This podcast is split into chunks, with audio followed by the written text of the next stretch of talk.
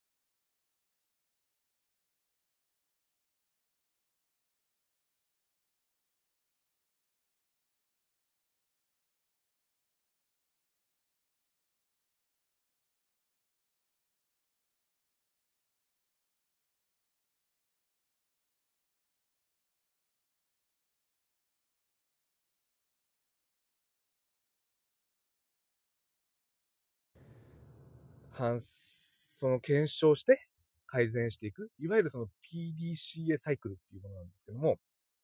えー、それをずっとこう回し続けることで、どんどん成長することができるっていうことがあるので、まずはやっぱり行ってみるっていうことですよね。うん。まあ、この後ですね、どういう展開が待ってるか、本当楽しみですね。でも、今回のこの臨時のプロジェクトに一緒に行くっていうことを決断してくれた方、本当に素晴らしいと思いますし、私も全力で応援したいなっていうふうに思ってます。はい。で、福島からはですね、今一社、えー、オーダーメイドジャパンさんという会社がエントリーをしてまして、商品もね、扱う商品も決まりました。あの、福島ではですね、会津漆器というですね、漆塗り、漆器が有名なんですけども、その中の職人さんの中でも、本当にトップクラスの職人さんですね。福島県の文化功労賞を受賞されて、えー、皇室にもですね、あの、その漆器がですね、献上されたものが使われてたりですとか、先日もあの、俳優の西田敏行さんが福島県の、えー、文化功労賞を受賞された時にも、その方のですね、えー、漆器がですね、贈答品として、福島県の贈答品として使用されたというぐらいですね、素晴らしいあの作家さんが、えー、本当に昔のやり方でですね、塗って赤々し、塗って赤々しという手作りのですね、本当に、あのー、職人技で作ったですね、本物の何、もう何十年、何百年と使える、本物のですね、漆器をですね、えー、今回の山東省臨沂市の方にですね、出したいということで、福島ブースはそれで挑戦したいと思っています。で、そこにですね、東北ブースということで、仙台市からもですね、一緒に出たいという方がですね、今出てきてまして、えー、何社か、あのー、一緒になってですね、えー、オール東北ブースということで、山東省民市のですね、え、ジャパンパビリオンに出展するということになってまして、え、来週もですね、その、ここに向けてですね、PR グッズとか反則ツールを作るためのですね、え、取材をしに行ってですね、中国の方にもですね、その魅力が届けられるようにという、今準備を進めているところです。はい。まあ、もうちょっとするとですね、どんな、あのー、人たちが臨沂に出店するかっていうことがですね、大体こう見えてくると思います。本当に、あのー、私は東北担当で福島、仙台の方のフォローをしてますけども、全国各地からですね、今エントリーが続々と届いているということで、えー、まさにオールジャパンで、えー、臨沂市のジャパンパビリオン出展するぞということで、今度総決起大会もですね、えー、10月に入ったらやる予定です。さあ、いよいよ本番まで1ヶ月盛り上げて、このジャパンパビリオンプロジェクト成功させてですね、えー、日本、東北の中国への海外販路開拓のですね、筋道を作っていきたいなというふうに思っ、道筋をですね、作っていきたいなというふうに思っておりますんで、えー、引き続きよろしくお願いいたします。はい。今日はミスターレジェンド、ミスターレジェンド、相馬からですね、えー、三東勝利西ジャパンパビリオンにかける、えー、意気込みをですね、語らせていただきました。では、また皆さんよろしくお願いいたします。ありがとうございました。